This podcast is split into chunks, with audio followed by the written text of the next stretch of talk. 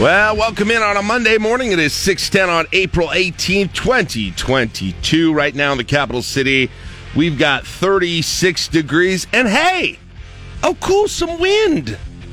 Oh, that's that's fun. Yeah.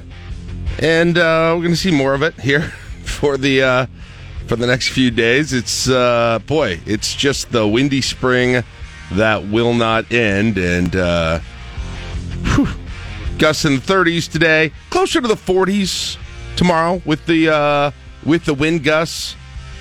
Kind of looking ahead, uh, back near the 30s on Wednesday, wind gusts a little bit lower on uh, on Thursday, and back higher Friday, Saturday. Uh, it's not going anywhere. That that's not going anywhere. Temperatures will go up though uh, over the course of this week, and we'll be flirting with 90 by the end uh, of it.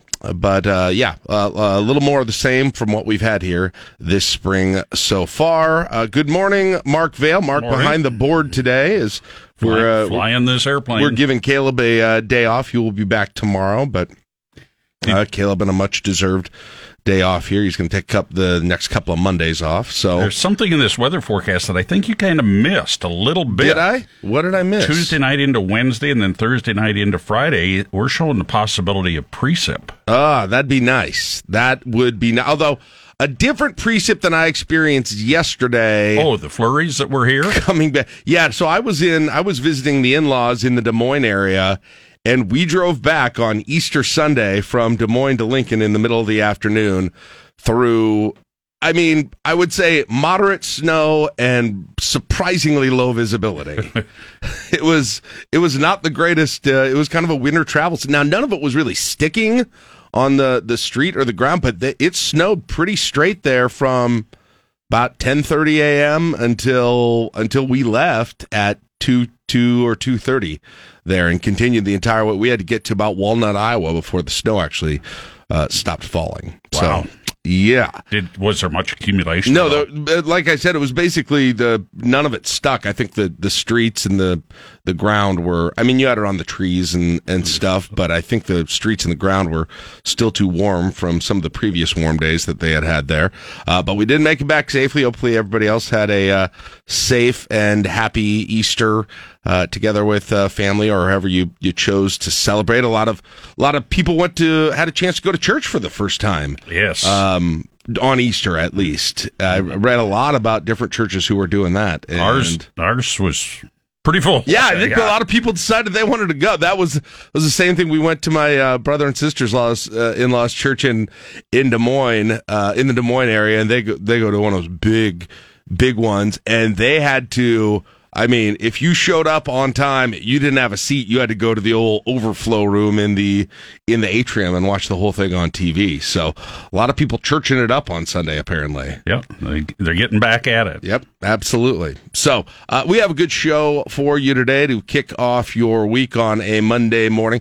Uh, we're going to talk to uh, Liz Shea McCoy and uh, former Adjutant General Roger Lemke. They're uh, strong behind this effort, trying to raise the funds to move the Pershing mural to the Lancaster Event Center. They're going to give us an update on that. I had a chance to talk to the mayor a little bit about that last week, and so. We'll find out if they're on track to be able to do this. The clock is ticking on it. They've got to raise multiple million dollars to actually make this happen, take the whole thing down, reconstruct it back at the event center.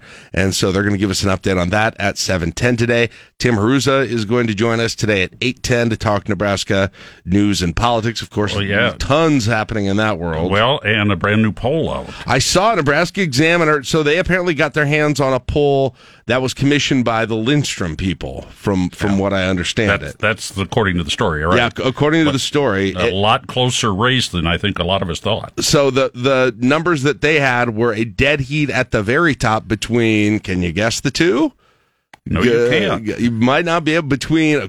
Remember, it was a Lindstrom poll, uh, but it was And, between. and, and prior to the uh, situation with Charles, That's Herbster. also one thing I didn't realize till I got to the end of the article, but it's got Lindstrom and Pillen, Pillen at the top, um, in the twenties, Upper 20s, yeah. upper twenty percent, and then I believe it was four percent behind was Herbster in that third, and then uh, Theresa Thibodeau at six percent, and as you mentioned, I, I read the whole thing assuming that was after all of the news uh, or lack of news, or however you look at it, regarding the uh, the the Herbster thing had broken, but this actually got taken before that, so this would not factor in whatever impact that has on the poll. And it, the you know looking a little bit deeper into it, there are still a decent number of people who seem to be undecided on this thing, and you know that was one of the reasons why I I I wondered. You know, there were a lot of people who said, "Well, this Herbster thing isn't going to impact the race because people who support him are going to support him regardless of of what happens." But I think my one of my larger points was, yeah, but I don't know that. I think there's a lot of people who are not like dyed in the wool Herbster people, Pillen people, Lindstrom people, but they are going to vote for a Republican, but they still don't know for sure which one. Those are probably the ones that could potentially be most impacted by what happened last week with this whole race. Well, there's no doubt in my mind that Herbster is going to fight these charges tooth and nail right on through. Yeah. Absolutely. Yeah. Um, I had a, a brief uh, chat with him on w- th- Friday afternoon, and he told me straight up. He said, this I, I, am not guilty of what's been charged and i'm in this thing to win yeah so yeah what any sense that we had right after this all happened that this was going to be uh, foreshadowing the end of his campaign uh, not anymore that that is not a thought that's out there right now and uh, now we you know now we kind of wait and see uh, what the what the political fallout how this impacts the messaging from all the campaigns this week uh, is there going to be a lawsuit that is going to be? I, I, would think they're going to bring out this lawsuit during the election cycle here. Uh, oh, yeah, we're, we're what, be, three weeks from tomorrow. Yeah, is that what it is? The tenth, right? Yeah, three weeks from uh, three weeks from tomorrow, we actually vote on this whole thing. So, three more weeks left. yeah, absolutely. So, uh, we'll talk about that, of course, with Timmers. We'll talk about that throughout the course of the week. But yeah, this is going to be you know, echoes a little bit of of from a gubernatorial primary perspective. And of course, Republicans have held the the executive, the top executive off in the office in the state for a long time since Ben Nelson. But you haven't had this kind of drama in and unknown result this close out from the election. Really, like I said, since since Heineman Osborne in in 2006. So I believe that was 2006. That would have been, if I have my, my dates right on that, we're talking about 17 years ago since you had something like this. And uh, 16 years ago.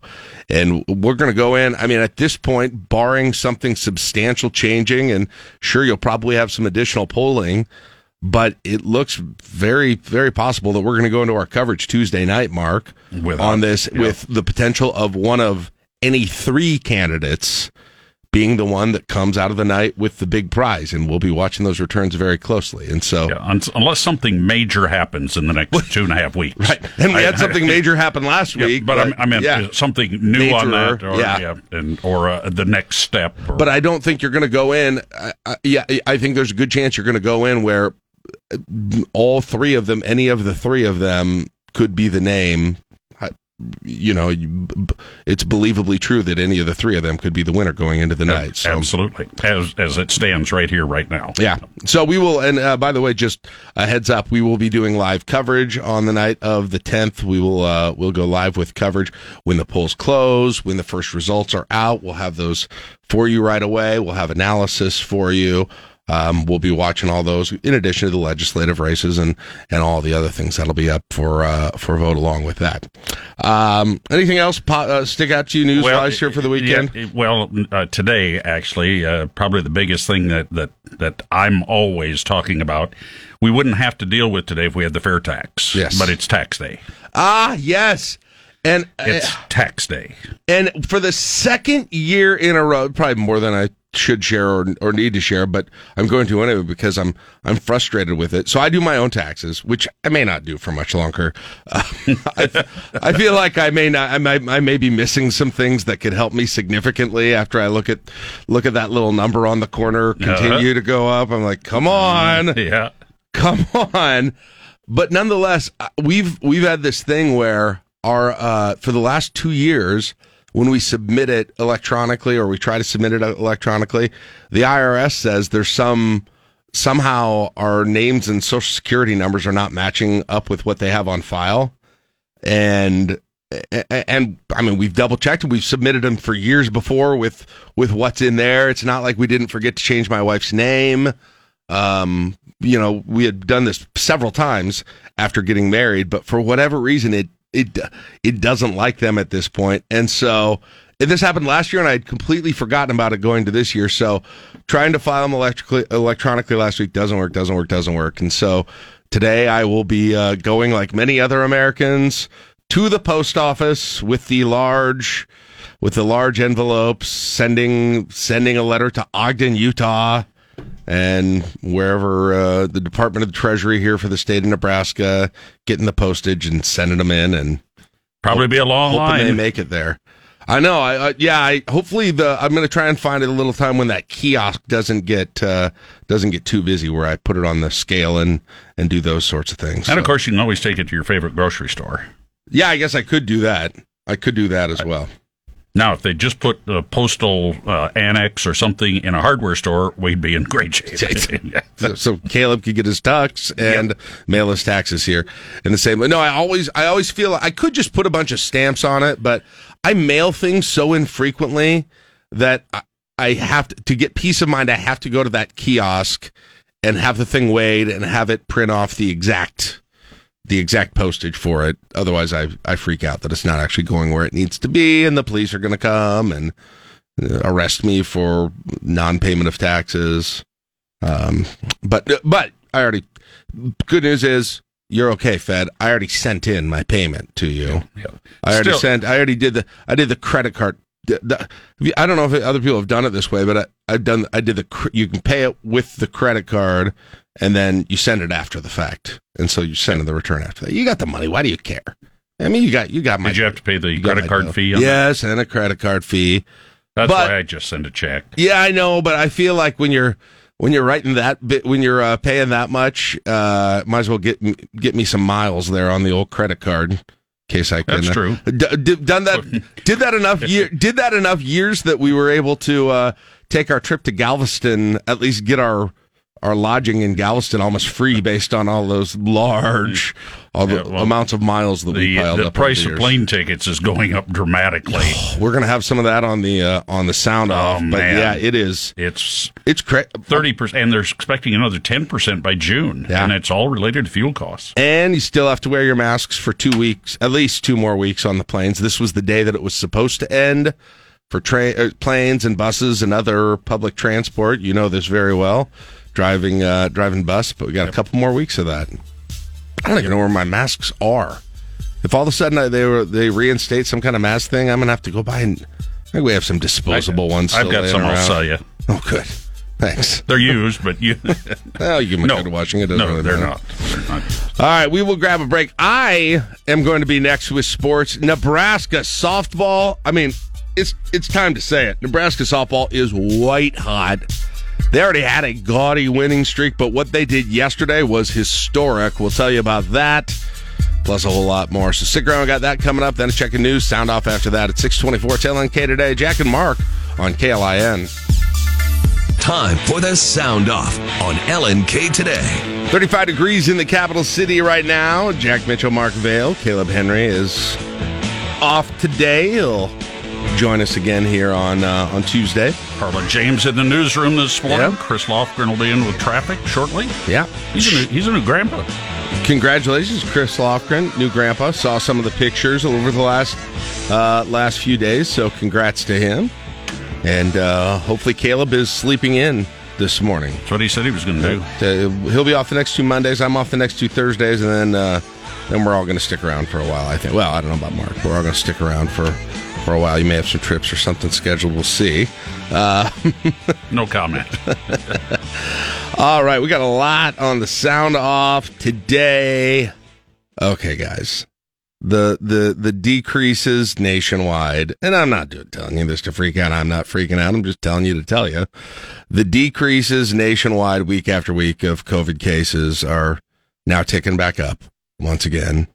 Again, I'm not telling you to freak out. I'm not telling you to do any any of Philadelphia, that. though, puts an indoor mask mandate. They had a mask mandate on. They had a mask mandate. I, I'm hoping. Uh, listen, I am hoping this is a blip.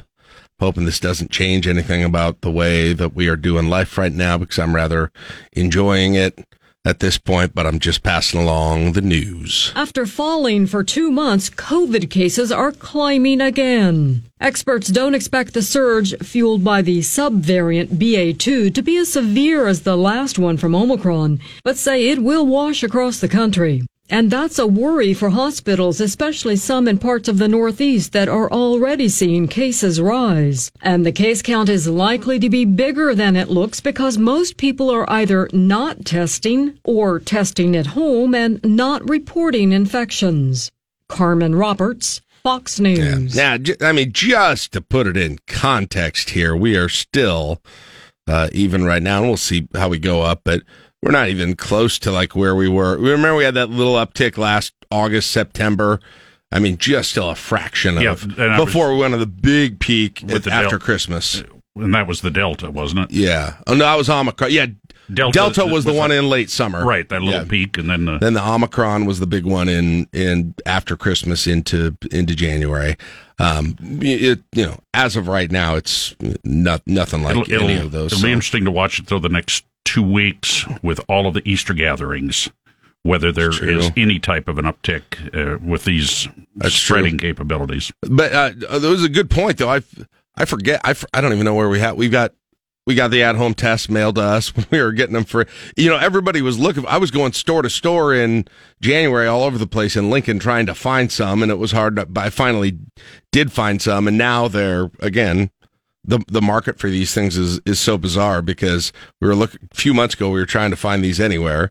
Now I've got some at home. I'm not sure where they are, and I, I, assume you could still you go to a, a drugstore and buy them off the shelf now pretty easily. Well, actually, I think you can go to the health department. I think they still have them. them. You, you, can get them for free. All right. Now, hopefully, they'll continue not to uh, not to use those, but nonetheless, just uh, just a little note there. By the way, they did approve late last week the first uh, breath test. I saw that they have a, a COVID breathalyzer yeah. test. Essentially, Takes like it's like big though. I, yeah, but it's still uh, that fast. Yeah, that'd be good. Yeah. I know those, I, but I do kind of like the. This is a dumb thing to say, but I, the home ones makes me feel like a little bit of a chemist when I was taking those back in January. Okay, now we're gonna have the sample here and you know, jam this up my nose and Jack Mitchell JD RX. exactly. And, you know, not to jinx myself, I don't know how I could jinx myself because I've said this time and time and time again. I somehow still haven't had this. How many how many of us are out there that we still never want you never got it, did you? No. And Caleb never got it. No, and he, and he thought he had it two, he, three times. He thought he had it multiple times. I thought I had it a few times. My I have people in my household who ended up getting it, but uh, uh, never did. So continue to knock on wood. Meanwhile, they're talking about vaccines for younger, younger, younger kids, uh, and this looks like it's going to be available here not too far from now. Dr. Ashish Jha says when it comes to COVID shots for children under five years of age, the scientists at Pfizer and Moderna are compiling the data on that to give to the FDA. As for his guests on a timeline, he said on Fox News Sunday, As soon as the FDA can get through the data, put together uh, some sort of a, uh, an assessment, we will see this. My hope is it'll be in the next couple of months. Dr. Jha says the science showing that the shot will prevent severe illness in kids under five will be important. Gurnal Scott, Fox News. All right, so that may be something that's an option here in the coming weeks. I mentioned this at the outset. Today was supposed to be the day that the mask mandate for travel for public transportation, so we're talking buses, we're talking airplanes, those sorts of things, was supposed to stop last week. You probably remember the minute, middle of the week last week, federal government announced that they were going to tack on another couple of weeks to this. Is that going to be the end? Now, the mandate for travelers that was set to expire on April 18th will stay in place until at least May 3rd. Dr. Ashish Jha, the White House COVID response coordinator, said on Fox News Sunday that should be enough time to learn more about new cases. Whether these cases are leading to severe disease, hospitalizations, and deaths. And I think 15 days is a pretty reasonable amount of time to to uh, collect more data and make a more durable decision. Critics of the extension say as states have rescinded mask mandates in restaurants and schools, it's time to ease them on public transportation as well. Gurnal Scott, Fox News. Yeah, I mean, what exactly is the is the thinking here, Mark? Because this is something that you come across in your in your side gig, and uh, I suppose the argument is that it's a confined space for a longer amount of time than most other situations, but I think that that's probably the, the argument they're using. But you know, to be real honest, the air circulation systems and, and the air exchange in airplanes and even on motor coaches, buses. I don't know anything about trains, but I assume they're similar. Uh, make that somewhat of a non-issue. In oh, my, really? In my opinion, uh, well, interesting. Most airplanes, uh, you know, commercial aircraft, especially the jets, they exchange air every four to seven minutes. The entire Really? the entire cabin air. I didn't know that. That's interesting. Um, So that, that helps not only with the, the dilution immediately of any virus, but eventually the elimination of it. who? uh well, I know, I know in a plane that you know. I know there have been all kinds of stories and, and videos and stuff in planes where they're trying to enforce this thing, but you, you have to enforce this thing if you're driving a bus. I mean, Yes. there's only so much you can do though if, when once you're driving. You know. Yeah, that's that's the reality of it. Yeah. It's, it's it's not like the old days riding the school bus when I could see the school bus driver's eyes in the rearview mirror. Quit horsing around back there. When back when I was driving school bus, I I was very fortunate because the six or seven years that I drove, there was always a junior or senior girl on the bus, and I'd have a little chat with them at the beginning of the year. I said, "Why don't you just keep order?" and boy, you know, you set up your own government on the bus. No, it, it was usually familial. Uh, Oh, I like see. Older sisters, but once a, an older sister smacked down her little brother, why everybody everybody else kind of took notice. You're smart. You're very smart with that. Uh, but meanwhile, you know, if if maybe it's not the masks on the planes that are keeping you from flying somewhere. I wanted to fly somewhere for spring break, and then I looked at the airfares and I was like, Nope, we're doing a we're doing a 16 hour, 17 hour family drive across the country and even with the gas prices being like they are, it's going to be way cheaper than it would be to get our family on an airplane because as Mark mentioned outside or excuse me earlier, those prices are sky high, no pun intended. Airline ticket prices are sky high and they are only getting higher. With spring break travel and a jump in the cost of jet fuel, we're looking at ticket prices that are 40% more expensive than January. Jet fuel is doing a lot to increase the cost of travel. It's currently up 40% from the beginning of the year, and estimates show that it will be up 76% this summer. Right now, domestic airfare will cost you an average of $330 per trip. Hopper was not expecting us to hit that number until June. Now they're saying expect a 10% increase to $360 this summer. We are already seeing a near 10 year high when it comes to ticket prices, but it is not slowing travelers down. In fact, travelers are outpacing supply in some instances. There's another factor that's uh, affecting this as well, and that is a shortage of crew members. JetBlue announced a week or so ago that they have cut 10% of their total schedule because of crew shortages. They can't, they don't have pilots. So not only do you have fuel prices increase, you've got less seat miles. Scarcity, yeah. and and so there you go. You know, I don't know when the next time I'll get on a plane is. If if this is going up this summer, not that I necessarily plan to, but you know, occasionally you'll be like, "Oh yeah, here's a little thing. We can get really cheap tickets to Chicago or or something like that." You would consider going, but it sounds like this summer is going to be even even worse now than some of the things that I looked at for spring unless, break. unless something big happens, either Yeah. cut fuel prices or automatically have more crews. I, I was thinking it was interesting because we started looking for for spring break, and admittedly, we were doing it with not much time. I mean, it was it was a quick turnaround, so that impacts things. But I thought, I guess I had in my head, oh well, travel is still probably down. People don't want to wear the masks. Not that many. pe- So I thought we were going to get deals. Whew, just the opposite. Just the opposite. And I wasn't even trying to go to obscure places. I'm trying to go Omaha to Houston, or I looked at Omaha or Lincoln to to just primary primary hubs that where you could get a single flight on it, and it was either eh, just insane amount of money, or the other thing that they have out there is that these like layovers that are like 16 hours and stuff like that that you really don't want. I was like, I could drive there during the layover uh, w- with that. So nonetheless, uh, one thing though, maybe that will make the experience a little better when they're wearing their masks and paying an arm and a leg to get on the plane.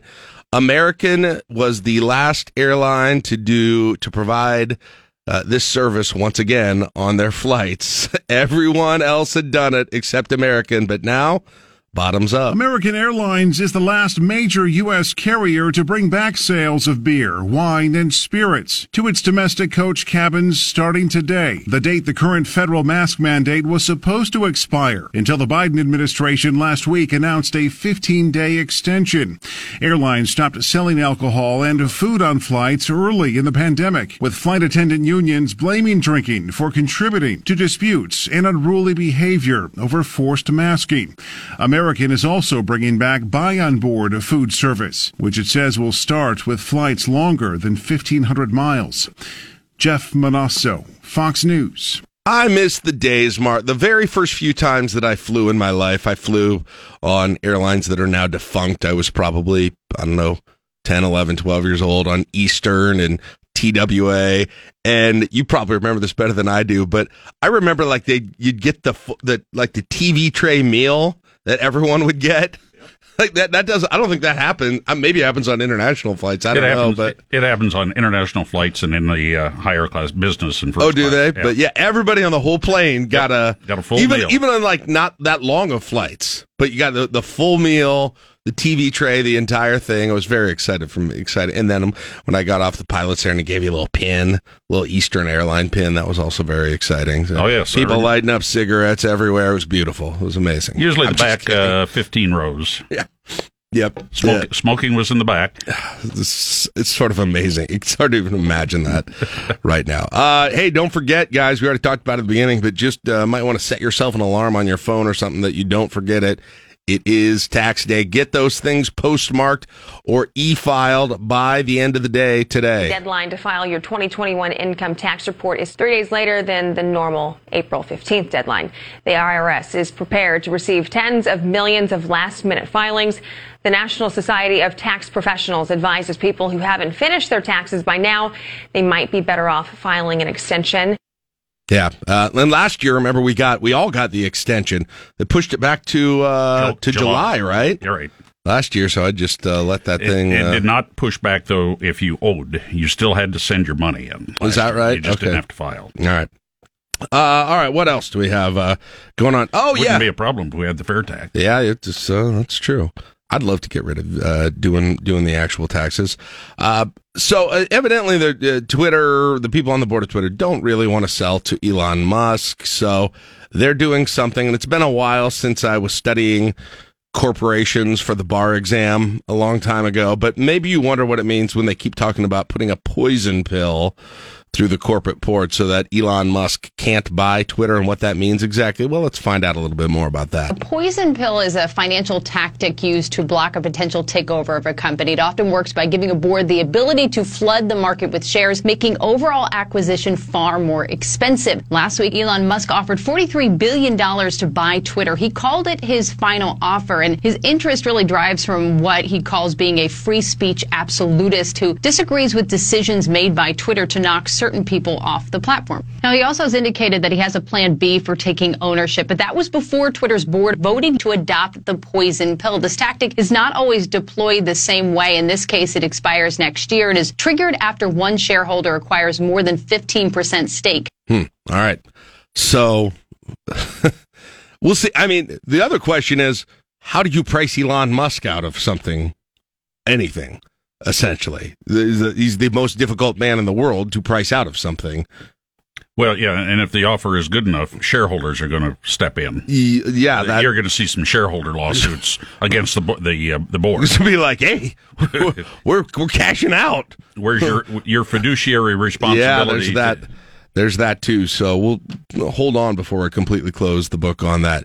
Hey, if you're having, uh, if you just fix yourself a big bowl of cereal this morning, and it's been a long time since I miss having a huge bowl of cereal every morning. Those are my teenage years. Just about half a box of cereal every morning, and I never gained any weight, and it was amazing. Uh, read the sports page all the way through, all the box scores. Those were the good old days. Now I just have a radio show, but. Uh, if it's Lucky Charms this morning, which for me it was many, many times, just uh, be careful out there. One popular cereal proving to be not so lucky in recent days. General Mills Lucky Charms now being investigated by the U.S. Food and Drug Administration after dozens of customers complained of falling ill after eating it. Today, the FDA announced over 100 complaints related to Lucky Charms have been submitted so far this year. Several hundred others complained on a site called iwaspoisoned.com, complaining of symptoms like nausea and other stomach flu-like symptoms. In a statement, General Mills says a company backed investigation hasn't found any evidence that the cereal is linked to the illnesses and encourages consumers to report complaints directly to the company. Gianna Gelosi, Fox News. They don't want you to go to iwaspoisoned.com. uh, it, honestly, it, it's surprising given what those marshmallow, quote, marshmallows and Lucky Charms are made of. It's kind of amazing this hasn't already happened. But I made it through lots of boxes, and they were magically delicious. I'm not going to lie. All right, it's six fifty four. Try, try, that. Try that in an Irish brogue. The magically delicious. How was that? Pretty good. That's good. I missed the day. Captain Crunch just scraping up the top of your mouth. Oh, cinnamon toast crunch. I could eat an entire family-sized box of cinnamon toast crunch right now. Six fifty four. It's LNK today with Jack and Friends on KLIN. Of Lincoln, 1499.3 KLIN. All right, welcome back. 35 degrees on your Monday morning, 709 April 18th, 2022. Well, you know what? A few weeks ago on a Monday morning, I had uh, I had my friend Liz Shea McCoy in here, and it was uh, it was so enjoyable. I said, you know, you just come in every uh, three, four weeks or so, and you know, be a regular Monday morning guest. And uh, and she uh, she acquiesced. I mean, at least for one week. How you doing, Liz? I'm doing great. Good. I'm doing great. Good. You Thanks bro- for having me on, along with my friend Roger Lemke. Yeah, you brought a friend, and Roger, great to talk to you. I mean, we used to we used to talk here fairly regularly back in the adjutant general days here Yeah, it was, uh, on regular KLIN. Sure Uh, regular things. Great to see you again. How you been? Well, I'm fine. Retired, a couple of great grandkids, and great a lot of lot of golf in Nebraska, and helping out Liz and things like that. So it's been great. Only play the holes that have the wind behind you in the spring of 2022. You bet. Oh, Liz, this is your next project here, but after you finish this mural thing, I have an idea. I want a golf course. I say this on the air, people are sick of it, but I think it's a great idea. Golf course on the south end of Lincoln and a golf course on the north end of Lincoln that only go one direction. Every hole, and so you can always play with the wind behind your back. We'd be the only city in America that, and you could always set your personal best. Win, personal best long drive. Roger would love it. Think Sounds about great. it. I would. Sounds Think great. about it. Not that you have anything to, you know, raise money or awareness for right now, uh-huh. but just add it to your list. If it had a little public art on it, I might. There we go. If, okay, we'll get some public art on every hole. We'll do it. Joint venture. Me, you, Roger. We got it. All right. Uh, you're not going to get let me out of this. How's I, am going to have the charter bus to take you from the 18th hole back to where your car is. Yeah, that's the only problem. We need like a ski lift or something, or yeah, No, or you, tra- you- you need a bus with need a bus. on it. Okay, with artwork. There you go. The art bus. All right. Well, that's that's next. That's that's uh, Ghost of Fu- Christmas Future. Let's talk Ghost of Christmas Present right now. Um, Liz, I'll just I'll start with you. I, I brought you on a few weeks ago because um, you're kind of spearheading this project to preserve the Pershing mural, which is is the the building's coming down. Um, and you and I talked last time about sort of the plan, the fundraising needs, the idea to bring it out to the Lancaster Event Center. I guess let's just start. Give me the update since last time that we talked on this effort. I know fundraising right now is the is the main focus, and there's kind of a clock on this thing. Well, there is a clock. Um, we have raised almost a half a million dollars. Okay. Thus far. And uh, those donations, we have gotten t- 266 donations from our grassroots fundraising effort. And then we've also had uh, foundations that have chipped into to this effort, which we greatly appreciate. Um, we have a half a million dollars left to raise, and the city has extended our deadline, which we're very appreciative of, to to May twentieth. Um, at that time, we have to prove that we have that $1 million in hand and have the paperwork done and ready to go. So our, um construction person can start taking down the mural, uh, during the summer. This Pershing is due to be demolished next fall.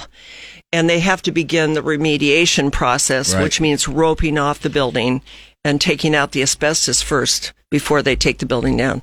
So that, because it's taken a little bit more time for the city to kind of figure out what's going to go into Pershing and get all that done, mm-hmm. we we have luckily been given a little bit more time because it takes a while to get the word out. Right. So, Right. Uh, yeah. Well, uh, one appearance on my show every three weeks doesn't necessarily do it, but we're we're getting there, and it looks like you've got. So now you got month and change to get another five hundred ish thousand dollars. Correct. Now, Roger, you're you're uh, you're helping out with this.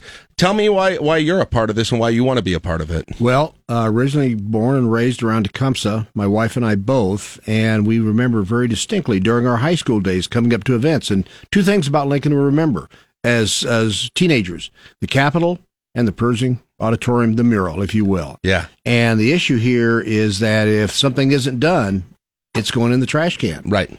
So I think it's one of those iconic things that Lincoln needs to save. Yeah, it, it's interesting to hear you say that because I very much remember it, but I I even think you know for for other generations it's a primary association with the city of Lincoln Yes. on par with with the capital for you. It sounds Yes, like that's right. Yeah.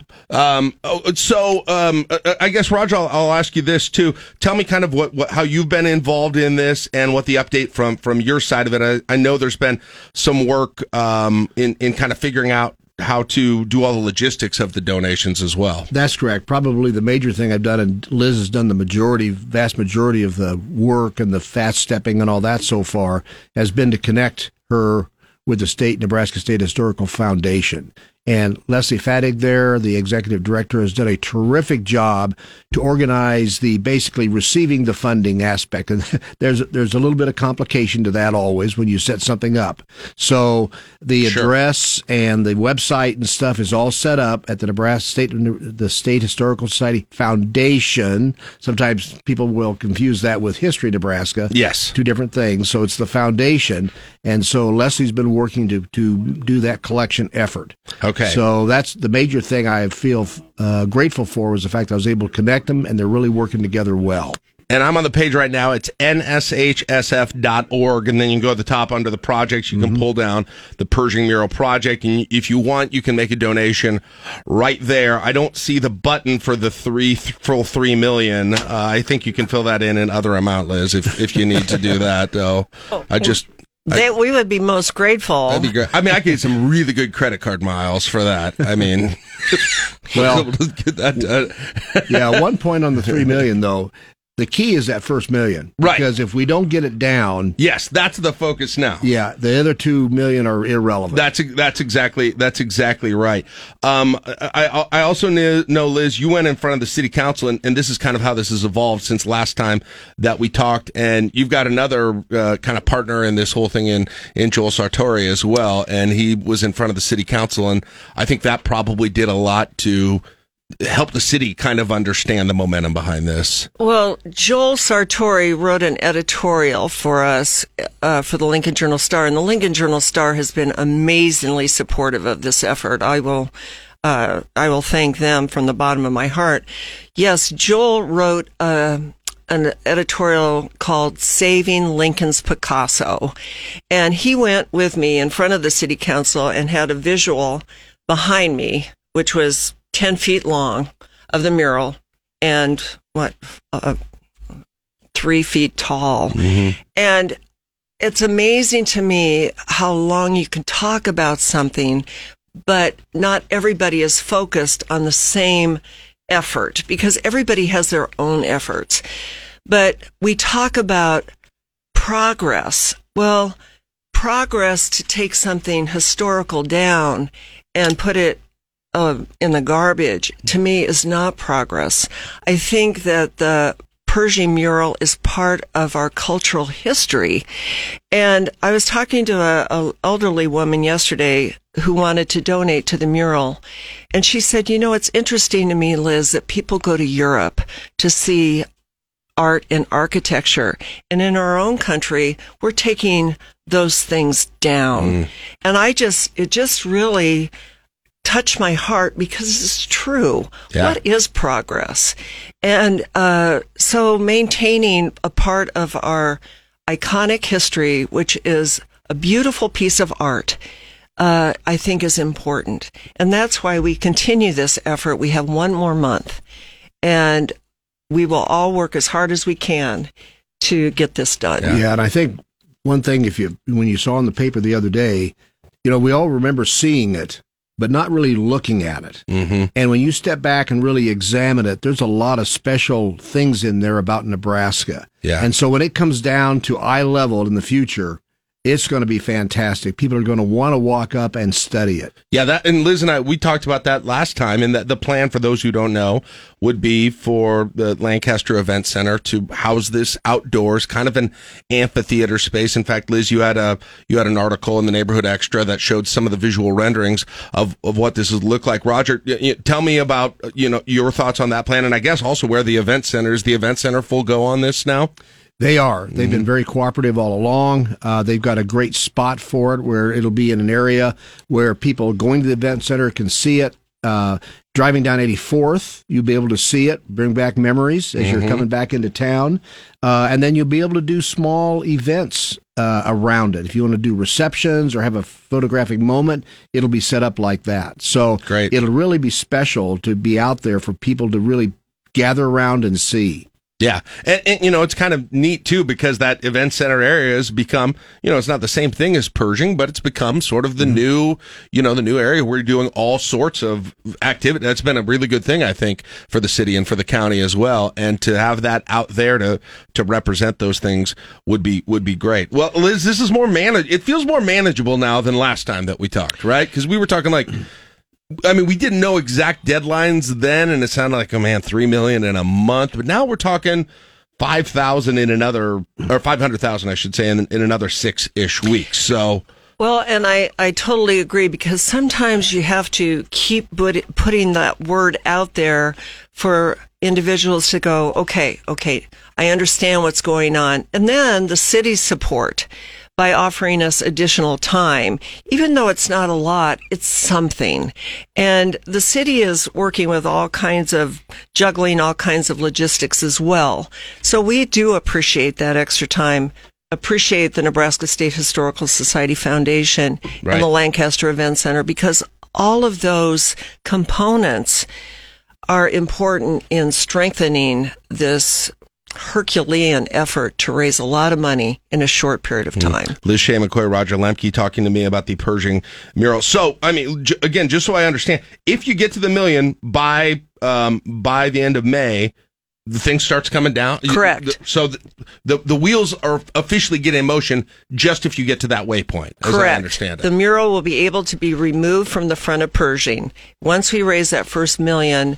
Uh, our contractor can take down the mural store it, start the preservation effort, and then that allows us enough time to work within the foundation's schedule because each foundation has a different schedule yeah. when they will be able to allow us to or uh, give make money. that kind of a donation, right? Correct. It might work better later, and, and and I guess the other thing is it it gives some real viability, some more real world viability to this. If there's somebody saying, well, I, you know, I don't know if I want to donate, it looks like they have so far to go that's not quite what it feels like anymore. And so people who are on the fence, hopefully, will say, all right, this is actually going to happen and I can make it happen. Correct. Right. And I think people need to understand there is no plan B.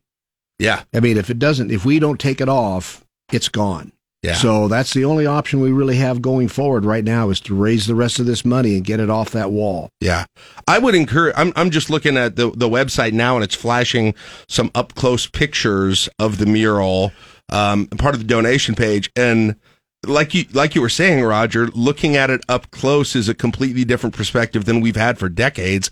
Walking into that building with your your head up, I mean, just the detail in these close up pictures on the website and the things I don't necessarily even remember seeing on it, mm-hmm. you can see here. That'll be exacerbated in a good way if this actually happens out there at, at the event center. Oh, absolutely. I think people will be amazed. It'll be one of those things that you'll go to again and again and again to look at new little things yeah. on it. And, and then Liz, just just uh, uh, tell tell for people who don't maybe recall or didn't hear our previous conversation, what are your your kind of I know you you are very very passionate about public art in these places, but how do you envision sort of what this uh, location at the event center would be like, what it would be used for? Well, as an art educator myself, I think other te- that teachers will bring their classes to uh, the event center and the mural, and there's going to be a plaza in front of it with seating, so educators can study the mural and use it for a springboard for the visual arts, performing arts, and creative writing.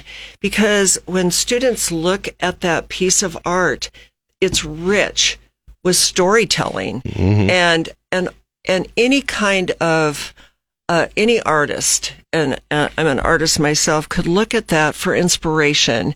And to me, the I, I think it's important to say the two artists that created the mural, Leonard Thiessen and Bill Hammond, are both represented in the, in Mona in Kearney, the Nebraska Museum of Art, and those two artists are very respected. In fact, they are considered the artists of that time. Wow. So I think that when individuals realize that this is part of art history, Nebraska's art history, that that even makes it more important to uh, save this mural for future Nebraskans to really honor and appreciate. Yeah. Yeah. Well, uh, you know, I'm on record. I, I, I want this to succeed. I want my kids to be able to go uh, do this. I want the memories that go along with it. So I'm really glad we got people in our community like the two of you who are willing to put the time, resources, effort into doing this. I'll just repeat for people one more time nshsf.org if you want to make a donation there. If you or just shoot me a message, I'll get you in contact with Liz, and we will we'll really get this thing fired up. We'll go directly to it. Thank you. Good to talk to you again, Liz. Great to see you, Roger. You bet. All right, Yeah, good to see you, too. There you go. It's 724. We'll take a break. We've got sports coming up next on KLIN. Raptors, home and away. Now streaming live on the KLIN app and at KLIN.com. 738 LNK today with Jack and Friends on KLIN. Glad to have you back with us on this Monday morning, April 18th, 2022. 34 degrees in the capital city, and it is time to count them down, Mark Vale. I'm not.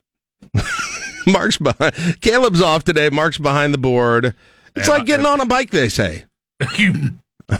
the the first word that comes to mind is bull, and we'll leave the second word. Uh, but uh, no, it's great. It's great to have Mark. We did this for a long time back We did. back in the day, so it's good to have Mark back in the uh, 2017, in the wasn't stu- it? I can't remember anymore. I don't. I don't remember years or. yeah, I'm, I'm a little rusty. No, you're doing a great job, and we're glad. No, it's I'm a glad to be in the same with the same room with you once again. Well, we'll let you read the morning drive. So let's get things started on the morning drive with Number five. Millions of, Amer- of Americans, uh, including uh, one Jack Mitchell, wait until the last minute to file their that's right. taxes. This year's no exception. This wouldn't be an issue. We had the fair tax, but today is tax day, federal deadline for individual tax filing and payments. The IRS will get tens of millions of last minute filings, both electronically and on paper. Uh, as of April 8th, IRS received more than 103 million returns and has sent more than 63 million refunds worth 204 b- b- b- with a bill. A billion billion With a B, dollars. Yeah. However, many people get their refunds this year before they get refunds from last year because they're that far behind. on, Wow. uh, and, 2021. and people waited to July to do it. So Yeah. that's uh that's something. And then, you know, the things you had to add in this year that you got you know the the child tax credit payment. See all that stuff is is kind of offset this year with with uh, in you know previous stimulus payments that that have gone in and, and all of those things as well. And so I don't know why I do this. I don't know why I wait till the last minute. I think it's because I just hate doing it. Do you use a software program? yeah.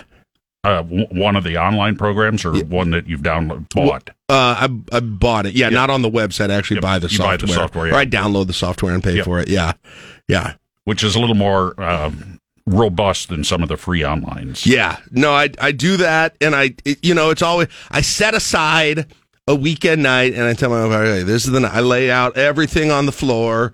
Put you know here's the here's the real estate stuff. Here's the contributions. Here's the retirement funds. Here's the bank account. Those sorts of things. Get myself a cold beverage, and then I I knock the whole thing out of one night, and then every time I'm clicking clicking through, I'm putting in amounts and I'm watching that little number on the top left side, and I'm like, go down, go down. It just went up twenty five hundred dollars. No, it's the worst slot machine ever. I It really you- is. I hate to tell you this. This is a reverse slot machine because it's sucking it out of your pocket. It is the exact same thing. You're like, all right, let it ride. Boom. Well, that's not good. Although I will say this. I will say this uh, because I believe it's probably because of the property tax credits that they put into the state. Right, right. The state law. I'm getting money back. I'm getting money from the state this year. Really? Yeah. I don't. Wow. I don't know. Don't audit me, but I think I. it's not that much. I mean, don't worry. It's it's not that much, but that that was uh, that was kind of nice. But yeah, you're going to find me. Uh, you're going to find me sending in my uh, taxes here at the last minute and making sure that postage is right and sending a, uh, b- b- an envelope to Ogden, Utah today, like many other people will be I- I- doing. you know, I haven't seen whether the post office is going to be open late hours or not today. I'll do it over the line. I'll do. It. I'm going to try and figure out wherever I can get find the shortest line at that little kiosk where they put the ab- absurdly they print out the absurdly large uh, postage. Have you ever notice? Have you ever used those things? Yes. Why do they not have the small version as the default? They they have a, just an absurdly large thing that you're supposed to put for the postage on. I don't. I think it's because their electronic scanning for sorting does better on the larger barcodes that are on there. I mean, I guess it works for a box, but beyond that, anything in an envelope, it takes up. I mean, it covers up the address. It's so giant. Come on, come on, USPS, let's go.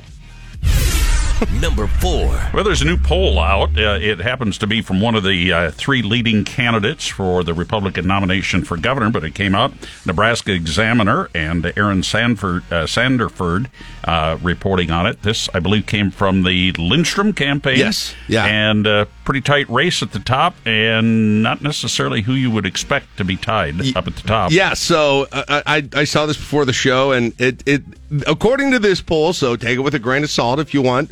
It's from the the Lindstrom or the Lindstrom campaign commissioned it, or however that works. But they did release it for obvious reasons because it shows Lindstrom at the top with Pillen basically in a dead heat, and Herbster now behind those two, Yeah, which flip flops the one that was out there A month ago, ago, yeah. in March, where you had Pillen in the lead. Uh, uh, no, no, Herb- Herbster in the lead. I'm sorry, and then and then Pillen and Right. and Lindstrom essentially Now, in a dead heat. compared to last month, Lindstrom is up 7% in this uh, poll. Herbster is down 7%. So he went from 1 to 3. So, uh, but a virtual tie, as you mentioned, I think it's 27%. Twenty-seven ish, and then what? What? 23. 23, four points behind for uh, for Herbster, and then I believe uh, Theresa Thibodeau actually increased her her numbers from three percent to six percent in this poll. But again, you know, it's 500 people who are who are surveyed on this thing. You know, what would be interesting, and maybe you don't have you don't have like the newspaper doing a scientific poll on this or something. Didn't. I feel like that used to happen, but I don't. I don't think it does anymore. We can put it up as our question of the day this week. Maybe it's time to take the temperature once again in a admittedly non-scientific way, but take the temperature of our listeners who are going to vote in the Republican primary. The one thing that I do remember you uh, when we talked about it earlier is that the uh, still a lot of undecided, and uh, this was, as you mentioned, 500 uh, likely GOP voters, but 12 percent still undecided in this poll. Yeah, which uh, That- again, that's huge. That's why I I said I I wasn't quite so quickly to to say the Herbster stuff wasn't going to have an impact. A lot of people said to me, "Well, Jack, you, got to realize his his supporters aren't going to care one way or the other about this." But the thing is, there's a lot of possible supporters still out there that aren't super loyal to any of these candidates, but might vote for any of those candidates, Right. and that's huge. And that's th- huge in a race like this. And this poll was taken prior to the story of That's last of last week. Right. That doesn't even include that in, in this whole thing. So, you know, who knows? I, I, I you know, I hesitate to go too far all in on on on these polls. The but, polls are notoriously bad. yeah, um, but it it does. Con- you know, if if Lindstrom is kind of uh, surging right now, if that is actually the case, and you can see why it why it would kind of happen. I think that's probably been the plan: is kind of lie in wait, let these perceived top two at the beginning really go at each other, really go at each other, stay out of the fray a little bit. It's a little reminiscent. I was just talking to somebody about this. It's a little reminiscent of the Senate race uh, between. Uh, let's see. I'm trying to remember who all was. The one that Fisher won right? Uh, that that Bruning was in, um, and um, let's see, and it was uh, the the former Attorney General was Stenberg was in that as well. Yeah, Stenberg, Oh, Bruning, and yep. yeah, and and then you had Deb Fisher, who was kind of seen the entire time as maybe the the third party in, in that whole thing or the third most likely winner. And then all of a sudden, now she got a late Sarah Palin endorsement, if you don't r- recall, in Wow, that I'd like a few days before it. Um, a few days before it, and that helped her. Now I don't know if there's a Sarah Palin out there for Brett Lindstrom, but I can see some parallels in in that whole thing as well because that thing got really that thing got really intense. So intense and very close to the primary. yeah, I mean, yeah, days. Now, mail-in voting wasn't as much of a thing then as it is now. Now, I'm not sure how many because people could have already cast their vote. They could have cast Well, their vote before the. Herbster thing happened. That's true. Uh, th- that's the other thing. So we'll get more into that discussion with uh, Tim Harusa coming up at eight ten. But we are three weeks and one day away from primary election day. Still three weeks. Still twenty two days. Wow. 22 days. It has, I mean, I will say it has been an honor to do a couple of minutes of a radio show between all the campaign ads. I'm glad you spend, I'm glad you spend your time between your gubernatorial. You could spend them a lot of places, but you choose to spend them with me, and I appreciate that. Number three. You're down eight to one. Coming off a uh, 17 win streak, you're down eight to one, and then kaboom, as uh, Baylor would say. Yeah. As uh, I, I reported in sports, Nebraska softball is at a ridiculously good in a ridiculously good place right now. And even they don't hang on to that that game. You're like, all right, you got to cool down at some point. How could you not think that at that point? You're down eight to one. It's a Sunday. It's it's getaway day. You're going on the road after that. You're still looking really good. In the crappy Big weather, Ten. too. The weather. Nobody wants to. Nobody wants to be out there. Nebraska then responds at that point. Uh, they cut the deficit to four. They get three runs in the bottom of third, tie it up in the bottom of the fifth, and then they add three more for the final total of 11 to 8 10 runs in a row 18 wins in a row unbeaten in the big 10 33 and 9 overall i assume they will be ranked this week they were just on the outskirts there's several college softball polls but i'm assuming they're going to be in the rankings now after this is all over and don't look now but this this uh, college softball season is winding down pretty quickly you got a road series at wisconsin Okay, that's Friday. This Friday, Saturday, Sunday. You got a road series at Ohio State the following Friday, Saturday, Sunday, and then you come home for Fan Appreciation Weekend and Senior Weekend against Indiana. I'm going to make a prediction. Nice weather there on that day. If you get nice weather there, which finally we should be having by May 6th, 7th, and 8th, you're going to set attendance records at Bowlin Stadium. Isn't that Mother's Day weekend? for that final series? Is that right, or is that the week after? Six, That- May 8th. Uh, it's probably the weekend. Yeah, I think it, I think so. And then you got the Big Ten tournament, which this year is in East Lansing, Michigan. But Nebraska is angling for that top seed overall right now in the Big Ten tournament. I, I I would say this as, and I'm not a big uh, aficionado of uh, college sports, in the, but if they're not ranked after this, those those college polls are all fake news. Right, exactly. I mean, we saw this with the basketball, women's basketball team already this year. Uh, but the, the women's teams continue at the University of Nebraska to just to light it up, and they've done a great is- job. Isn't there some spring volleyball coming up soon? Yeah, we got a, a match on Saturday late afternoon, I believe, in Grand Island. It sold out in about 45 seconds. So. Number two. U.S. Food and Drug Administration investigating Lucky Charms after dozens of customers complained about getting sick after eating Lucky Charms. Uh, FDA says 100 complaints. Several p- hundred people have posted on a food safety website, iwaspoisoned.com. They complain of diarrhea and vomiting after eating Lucky Charms. Now, General Mills said it takes the report seriously. However, according to NPR, the company said its own investigation hasn't found anything. So, what is it then? And there's a site called iwaspoisoned.com? News to me. I did, I did not know that. Uh, uh, and as I said earlier in the show, I mean, those marshmallows, and, and don't get me wrong, I've eaten a lot of them, but those marshmallows have always been very suspect.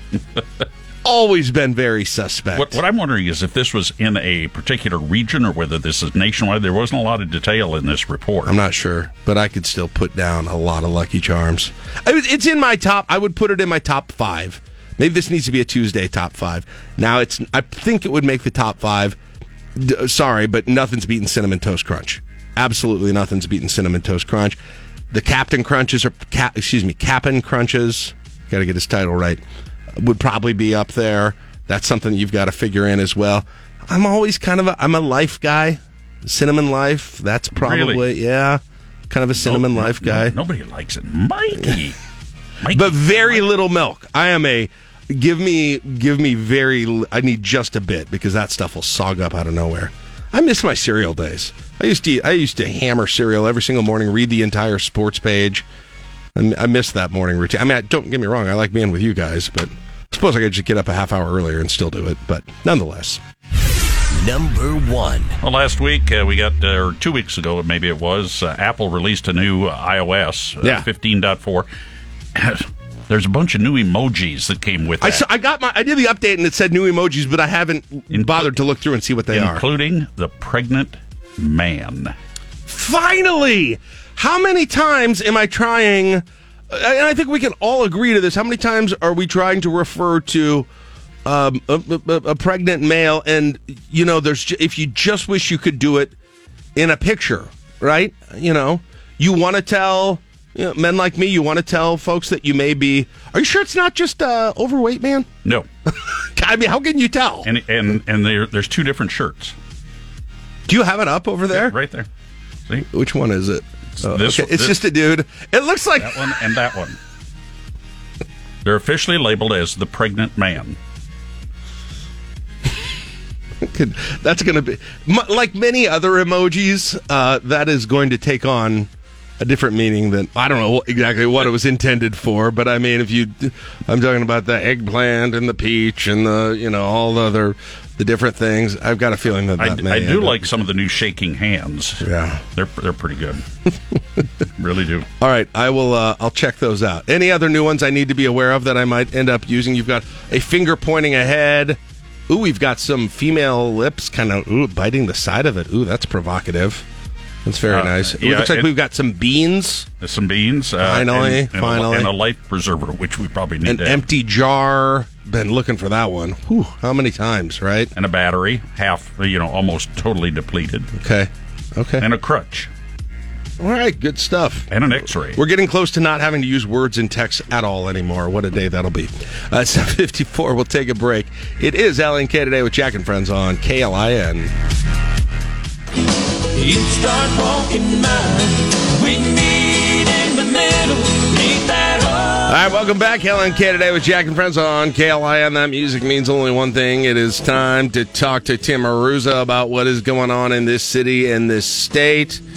Good morning, Tim. How are you doing today? How was Easter? So I uh, I'm doing well. Easter was great. Um, I don't know about what's going on in the rest of the city, but I've got a one year old and a three year old who are fighting over some magnets right now. So if it gets a little This There's is also Sonic Sonic the Hedgehog playing in the background on the television. It is it is a no daycare Monday.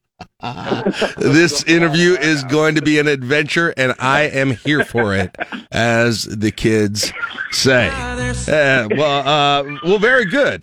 that, that, that's good. Uh, you know, and it, it, it provides a nice sort of uh, a nice sort of transition to another uh, kind of a fight over a magnet we have going in some ways, you might say, in the Nebraska gubernatorial GOP primary. so, man, Tim, what a week last week with this whole thing. How much do you think uh, this this race has completely changed, if at all, after what what happened last week with the reports on Herbster? Well, you know, uh, leaving the specifics of the allegations and kind of the details aside for just a moment, what I would say, Jack, is that for the first time in you know a couple of months, even um, it feels like it feels like a different race, right? It feels like there's some things it's shaking things up, right? Um, to the point where I felt like, and I've told I've told anybody who's asked me off the record, sort of like I had felt like this thing was pretty much sealed, and you know Herbster was out in the lead. Um, you know, there's some some interesting storylines with you know Brett Lindstrom's polling numbers coming up, and kind of where you know Pillen not participating in debates and kind of how he was setting up his race, and that's all kind of inside baseball interesting stuff. But it kind of felt like the thing was you know, sort of over. They, they you had a front runner there wasn't really a, a lot of opportunity for others to catch up. I feel like that's been thrown completely um, up in the air as of this last week. And part of it is, I mean, obviously the get, getting to the details of the allegations, they're very serious, right? Mm-hmm. And so the real question is, do you, do you believe him or do you believe her? And uh, how does that change your opinion in terms of who you're voting for? And does it affect kind of the voters who have made up their minds? And for those who are undecided, where do they look, right? If they're if they're not going to look at Herbster and they're going to look at somebody else. So I, for the first time in weeks or even a couple of months, things different. And yes, the, mag- the magnets have frustrated us. yeah, if you, you need to press the eject button. You can let you can let me know. That's um, that that's fine. Tim Aruza joining us along with his children right now, who uh, are being entertained by. Well, I don't know if entertained is the word, but uh, they are they are dealing with magnets right now. Um, yeah, yeah, it's interesting, Tim. Just in terms of, and, and you set it up really well because this is what it is now at this point. I mean, this is he said, she said, and it's not like there's either of them are allowing for any sort of like gray area. There might have been a misinterpretation. Oh, I, I think I remember it a little differently. I do, you know, the, that kind of thing. Sometimes that'll come up. It is both, it is all or nothing in this thing, right? Herbster saying, unequivocally no never happened um, and and slama and and the other unidentified people are are you know saying with specificity what happened exactly. And so, like, somebody, I mean, I hate to put it too bluntly, but it's true. One of these people is really lying for political gain right now. I mean, bold faced lying for political gain at this point, And it's kind of up to the voters to decide who they believe at this point or decide if they care. Now, the one thing that a lot of people said to me, Tim, after when we were talking about the impact of this was, well, it's not going to be a big deal because Herbster voters are largely Herbster voters because they support Trump and they supported Trump through a lot of you know similar type situations. How comparable is this situation to that from a sort of a potential voter situation, or are there other things that are in play here compared to what we were talking about in 2016? That's a hard question to answer. Like, um, I think a lot of people that follow things and who have talked about it, people I've talked to, kind of are are back and forth or disagree on what that means, right? So, um, you know, a lot of folks say, look, Trump went through similar allegations and he was still elected. You look at, I mean, Herbster is invoking the Kavanaugh hearings, right, as an example, and kind of where that went. Um, so it's not, I, I think there are a lot of people who kind of wonder whether or not it'll be the same similar sort of a situation. But here's the thing, too Charles W. Herbster is not Donald Trump, right? The governor of Nebraska is a very high office. It's not the United States Supreme Court position. Um, will voters sort of apply the same look? I don't know, or what you know, whatever folks went through as they made those decisions before. Um, it's not. I mean, they're not voting for Donald Trump at this point. They're voting for Charles Herbster. So whether or not kind of they give him as much leeway, I think, as voters gave Donald Trump is another is a whole different situation. I um, or different conversation we have. And, and look, here's the other thing too, Jack. This is Nebraska, right? Like, like we we want a governor who is kind of we want a very serious governor. We want somebody who's respectable. We want somebody. Uh, I think Nebraskans kind of look look toward that office with some sort of reverence, um, and I I think people are going to take that into account when they they cast their ballot too. So uh, the, the real question now is what the campaigns do over the next several Yeah. weeks in the situation, right? Yeah. Do they sort of do they take advantage of it, right? Do the do the two the other two Republicans or three, I guess, with Theresa Thibodeau in there too? Um, do they they use it to their advantage somehow? I mean, I know that's terrible to talk like that, right? 'Cause Right. serious allegations No, but you wonder. You, you, actual victims too. But like, how do you take advantage of it? And here's the other deal. Like I said, Jack, if people decide that the people who were going to vote for Herbster before now choose and decide to say that he's not the guy, Who do they or pick? we're undecided and we're like, look, now he's never getting my vote. How do you get them to vote for you instead of him, or like how do you pick up those voters that change? And that's that's the real question over the next three weeks. Like I said, it kind of tossed things in a, in the air in a way that I didn't didn't know was going to happen. Um, didn't didn't know if something like this was out there. But it's the other thing, and I know the reporter um, who covered the story, mentioned it in his kind of response statement for, on the timing issue. There have been rumors about something, right? That there was a big hit piece or there was a drop that was coming or some huge allegations that just never came to fruition until now. So Yeah. um, it's kind of like there's a lot of timing questions. I know I've seen those out there, but at the end of the day, the fact the fact that voters have a few weeks here to kind of decide what this means for them um, really changes the dynamics of the race. And, and here, let me say this too, because we've talked about it from a from a very like I don't know breakdown sort of political thing. I will say this for every one of those victims and every one of those women that came forward and alleged, and especially for Senator Slama, who's who's really put herself out there. I listened to her. For her to go on the radio last week um, and do that spot with Ian Swanson was that took a lot of guts, man. that is not that cannot be an easy position to put yourself in to go out there on the radio. And I just for all of them that, that have come forward and for Senator Slama, like you know, um, I just want to say that I, I respect I respect them for having the courage to to speak out because that's that's an impossible position to be put in. So. What do you see the likelihood now that we go into election night where you you conceivably see scenarios where any of three candidates are like like you go in and it's wide open between three candidates, almost akin to the Senate race back with uh with with Bruning and Deb Fischer and um uh and and and and who uh, and and, uh, and yeah, Stenberg uh, on this. Um, I, I mean, how how likely do you think you're going to get into it where it's wide open the day of the election? That's an interesting question too, because I think, and I, I don't know the numbers from that the, those that year as well as I probably should in terms of the use the use of mail-in ballots. I think Yeah, changes probably wasn't as much then. It probably wasn't as much then. I'm going to guess.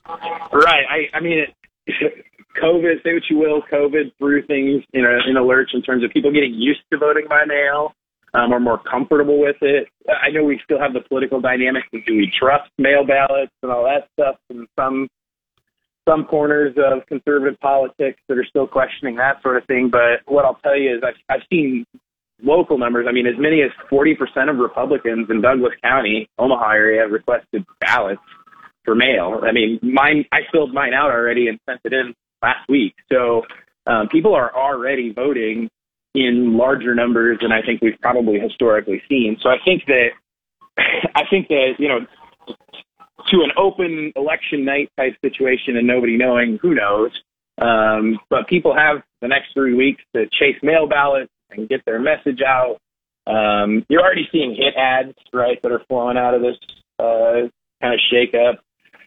Pillen's taking some hits now in ways that he really hadn't before, not direct hits. Herbster had been getting hit. Um, Lindstrom's got some hit ads out there on him that are he's getting hit a little bit for his record. So expect more of that stuff to try to get those ballots, to chase those ballots that are out, get people to kind of think top of mind, and then yeah, I think the mail-in ballot thing just kind of changes it a lot more than than the vote. But you're still gonna, I mean, even if 40% of Republicans requested ballots, 43%, I don't remember what the number was in Douglas County, um, you still got half the voter base that can vote on election day. So um, it's, I don't know. It's hard telling. I I I have no idea what to think right now. Yeah. If you were to ask me, you asked me a week ago, Jack, and I think you and I probably talked about this on Yeah. the air. I'd put all my money on On Herbster. on the Herbster spot, right? And I don't know if I don't know if I can do that now. Here's the other thing too. I mean, Donald Trump Jr. is one thing.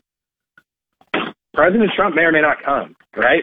If if he comes too, what what does that do to the rest of this race? Right. Um, is that good for Herbster at this point? Is it bad for Herbster?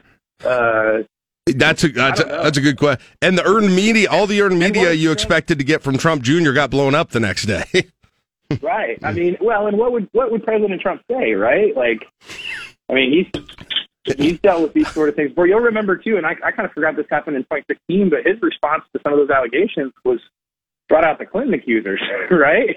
yeah. Sat at a table at a press conference with them. Um, I just, I don't know, man. It's uh, who knows where this thing could go, but it does seem clear that that that it's a, it's a fight now, right? Herbster's not backing down. He's he's fighting. Yeah. So Absolutely. All right. Well, uh, we've got a few more weeks to talk about this. Look forward to it, Tim. Uh, maybe we'll jump into this uh, county commissioners race here next week, too, because that's firing up big time locally. Definitely winning the yard sign war between all the races from what I've seen.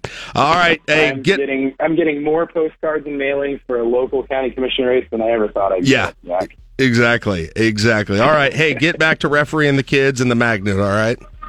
Yeah, Froot Loops everywhere. All right. Have a good one. There's. Team for the day. There's uh, Tim Herza doing dad duty today. that, was, that was entertaining. It's 824. We'll take a break. It is LNK today with Jack and Friends on KLIN. I like the local news because it doesn't get into all these politics. Get today's top news and sports directly to your inbox. Sign up for the daily at KLIN.com. Just Brittany Foster. All right, 838 LNK today with Jack and Friends on KLIN. And uh, got a chance to catch up with Pastor Tom Barber right now on the Rickstein Recognition Hotline. Pastor Tom, good morning. How are you doing today? Good, Jack. Thanks very much. Yeah, so I wanted to get a, a check in with you. Um, we talked last week a little bit uh, about the diaper drive for, for Ukraine that the People's City Mission is is kind of heading up. You've had a few days into this. You still have some Yeah. time left. Tell us how it's been going so far. Yeah, I've been doing pretty good. We uh, teamed up with Convoy of Hope, which is a large uh, relief agency, and they've been uh, giving the mission items over the last several years to hand out to folks here in Lincoln.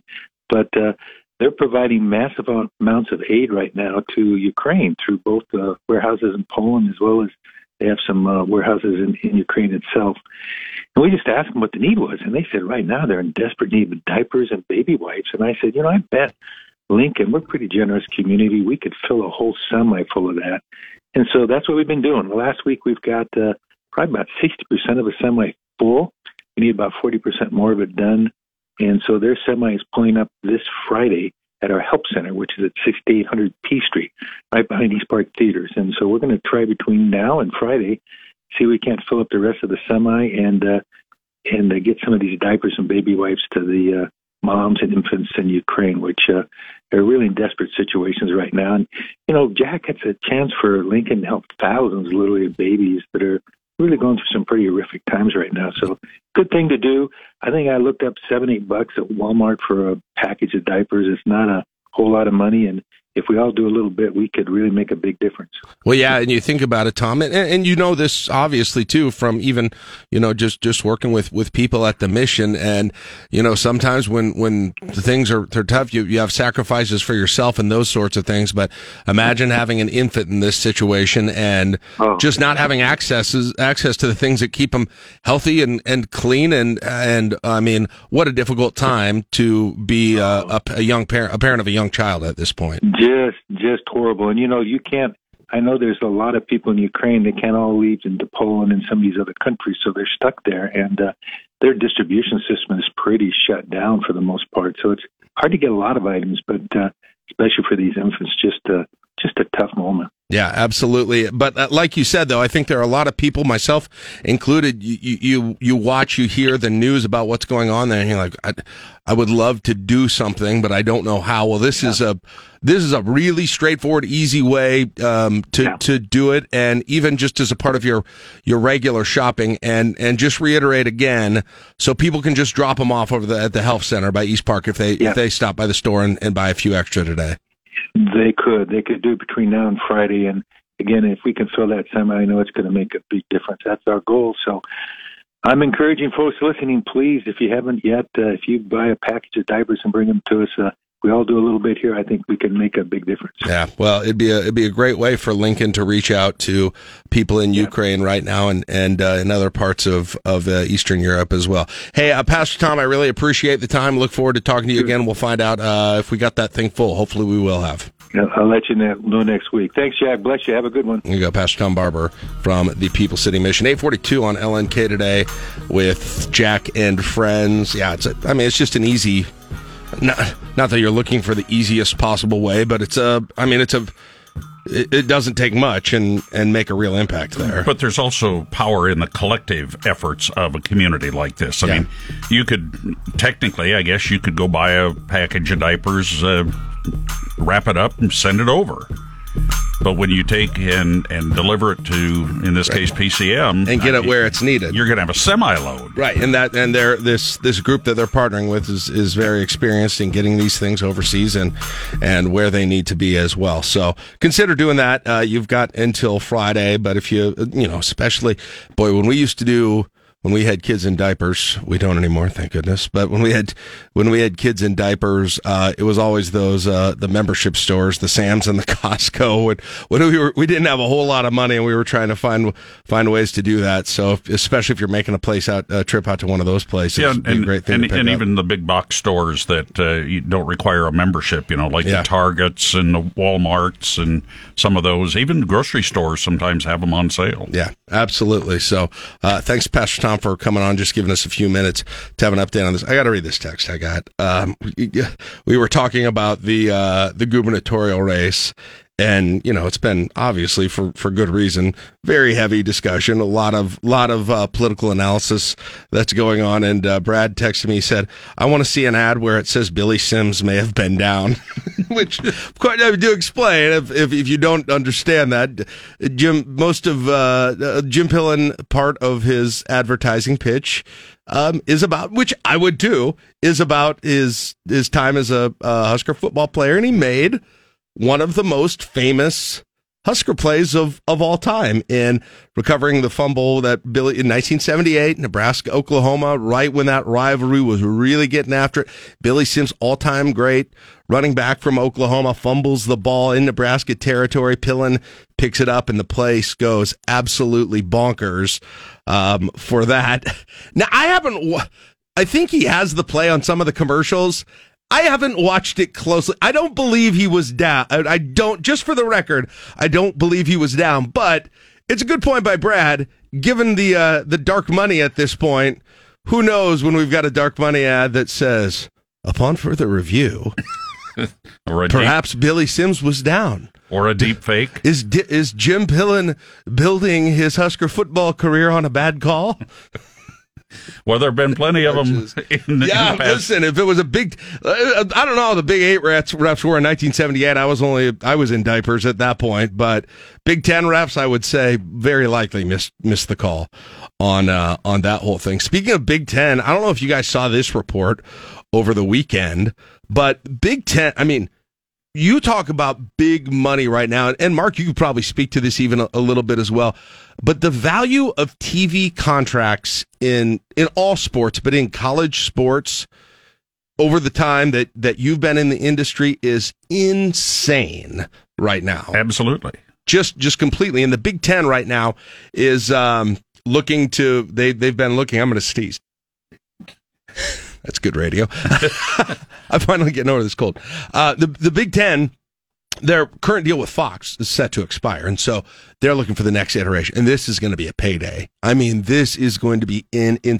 This is the primary way that the conferences and the schools are making dough right now. And you go back, I mean, just a couple of decades ago, it was it was not nearly the financial factor in Oh, in money making for these athletic departments. Right, and T- TV rights drives it all, but there's also all of the bundling that goes on with digital and in stadium and programs, and you know all of that. It, it just it it adds up. Now, I I don't want to get away from this discussion, but also remember the uh, NIL and how these athletes are going to have to deal with taxes. Today is tax day. That's true. This is something brand new for a lot of these athletes, and I hope they are are taking into consideration they are going to owe a significant amount of their proceeds. That's true. If they make taxes. over that uh, de minimis number, it was thirteen thousand something, I believe, is the is that minimum number for income, and a lot of them are making over that. So There's a lot of six figure people, and you know, Yep. Make sure they've got their uh, their accountant, or they're being pro- maybe the schools are going to will provide accountants for your uh, NIL well, that earnings. that would certainly be something for the School of Business to to get out there in you front of. go. Have one of our undergrads do your taxes on your eight hundred thousand dollar income. Uh, but nonetheless, getting getting back to this story, so Big Ten's get, setting up its next TV deal, and there were reports this weekend from the Sports Business Journal because there was a lot of speculation. CBS might go for this because they're going to lose the SEC. Their deal expires. NBC has been interested. They've been primarily affiliated with Notre Dame directly. ESPN obviously is interested. And also, you know, Amazon and Apple are really getting into the, the sports bidding wars. I mean, they're going to start showing NFL games exclusively on Amazon next year, which is, which is hard to even fathom. But, but it sounds like, according to this report, that Fox is going to be the big winner in this. And so the Big Ten primary package, the lion's share of the games, and this particularly impacts football and men's basketball, are going to be uh, on Fox, which is the Big Ten network is owned by Fox, which is worth noting as well. So 11 a.m. Those prime time, those with prime time being 11 a.m. That'll probably continue. Where a Big Ten game of the week is at 11 a.m. Unless they change that, that's been something that they've done. Now, the other interesting thing about this is there are two rights packages. There's a primary one and there's a secondary one because they don't have enough inventory to put all of the games on television that they would like to. And so they, the the Big Ten and Fox, their COO Mark Silverman, um, going to sit down with Kevin Warren and decides who decide who gets the rest of the Big Ten media rights, and you'll still have ESPN, CBS, NBC, probably Turner, Amazon, Apple are all going to be putting out pitches for the rest of this bundle. It would seem like that secondary tier, if you, if that's the way you, you can refer to it, would be on, on the Amazons and the Apples that on their list of possibilities more Yeah. than more than it would be another telecast type or cable network. Uh, uh, you you make a, an interesting point there, and so I'm just readying people right now because I know there there are some people who uh, don't have an, who stay with the cable, or maybe you're, you're you've got subscription fatigue for all of these things. There is absolutely a scenario there where an, a streaming only service, an an Amazon or an Apple would be the two most likely. Start to be the only place that you can see some some sporting events. NFL, it's already going to happen, but that could happen with Nebraska football if they get the secondary it's- rights it's- with it- this whole thing. It's happened a little bit in NHL with with uh, ESPN, and they've uh, you know. Right. So I mean, it's it's not unknown to the sports world. Yes. Yeah. Uh, by the way, they're talking. You know what the, the the industry numbers are that they think that this might be the total package of rights. They believe that this could be the first deal that goes in college sports that goes over a billion dollars. I heard one where they, they said total college sports rights, and, and oops, that's this is the big picture, including all the secondary and, and third rate sports, could be over a hundred billion in the near future. So the current the current annual fees, if you combine what Fox and ESPN have now for the Big Ten, is four hundred forty million. This similar duration, similar uh, inventory of, of game availability. That will, according to, to insiders in the industry, they think it'll go over a billion. So it will be worth over double the amount. That's how, ser- that's how crazy the bidding war It- is it- for these games right now. Just because there's just there's not that much value in live TV anymore. Right. There are only certain things you you can. But what else do they get out of it besides just the telecast rights? That's the part that we st- we don't know a lot of the details. Right. I mean, they, they can get a lot of uh, of bundling from the the, the franchise Right. or, or from the, the schools themselves. You know, with logos in the stadium and, and jumbotron and, and I mean, there's a lot of horse trading that goes. on. But the I mean, imagine that. So I mean, so take 440 million and divide that, you know, 14 ways, and then double that up for this next contract, and the amount of revenue that is going to be coming into the all of the Big Ten schools. When we talk about the, major revenue streams here, this is uh this is a huge one. If the numbers are anywhere close to where industry inside, and they didn't disclose the terms of the Fox deal, but they, you know, the belief is a billion dollars overall. You are going to see a huge new revenue stream coming into these schools. And you talk about the rich getting richer in, in college sports. You would talk about why financially Nebraska decided to make the move to the Big Ten. Sure, the Big 12 will have a nice TV contract too, but this is big time money. Big time. I mean, a billion divided by 14, a billion plus divided by 14 over the life of the contract. It's um, it's incredibly significant, and it's in part because well, when you've got suitors, you've got suitor. Every TV network, every major streaming service is a suitor at this thing, and demand is high for this. Like I said, because what do we watch? What do you watch live on TV anymore? Um, what, Local what you- news and weather. local news, local news, weather, national news, perhaps, and sports. Yeah. Uh, uh, for a lot of people, that's it.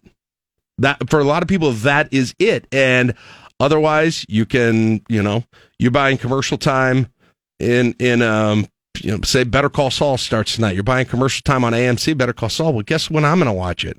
I'm going to watch it after it airs, and boop, right, right through, right through the commercials.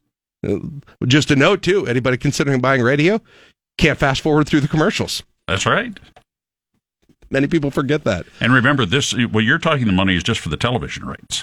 Yes, that's a television, and uh, it's a good thing you point that out because Nebraska, University of Nebraska, decided to get back in the market. Didn't want to go in house anymore. It looked like they had a deal in place for all of those, not only broadcast but other marketing rights. That's not happening, at least as it was first reported, and so that's another. That's yet another revenue stream that's going to come in here with this. So. Now, now you know why the 150 and 200 million dollar training facilities can be built. So uh, basically, a long way of saying I want my ten bucks back from the spring game,